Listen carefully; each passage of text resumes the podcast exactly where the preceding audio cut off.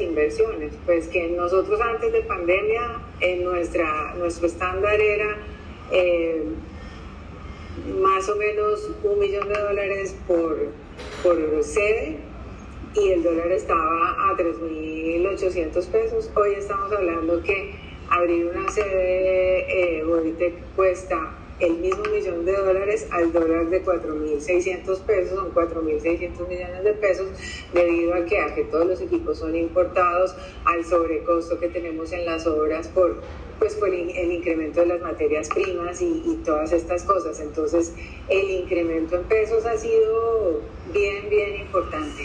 Es decir...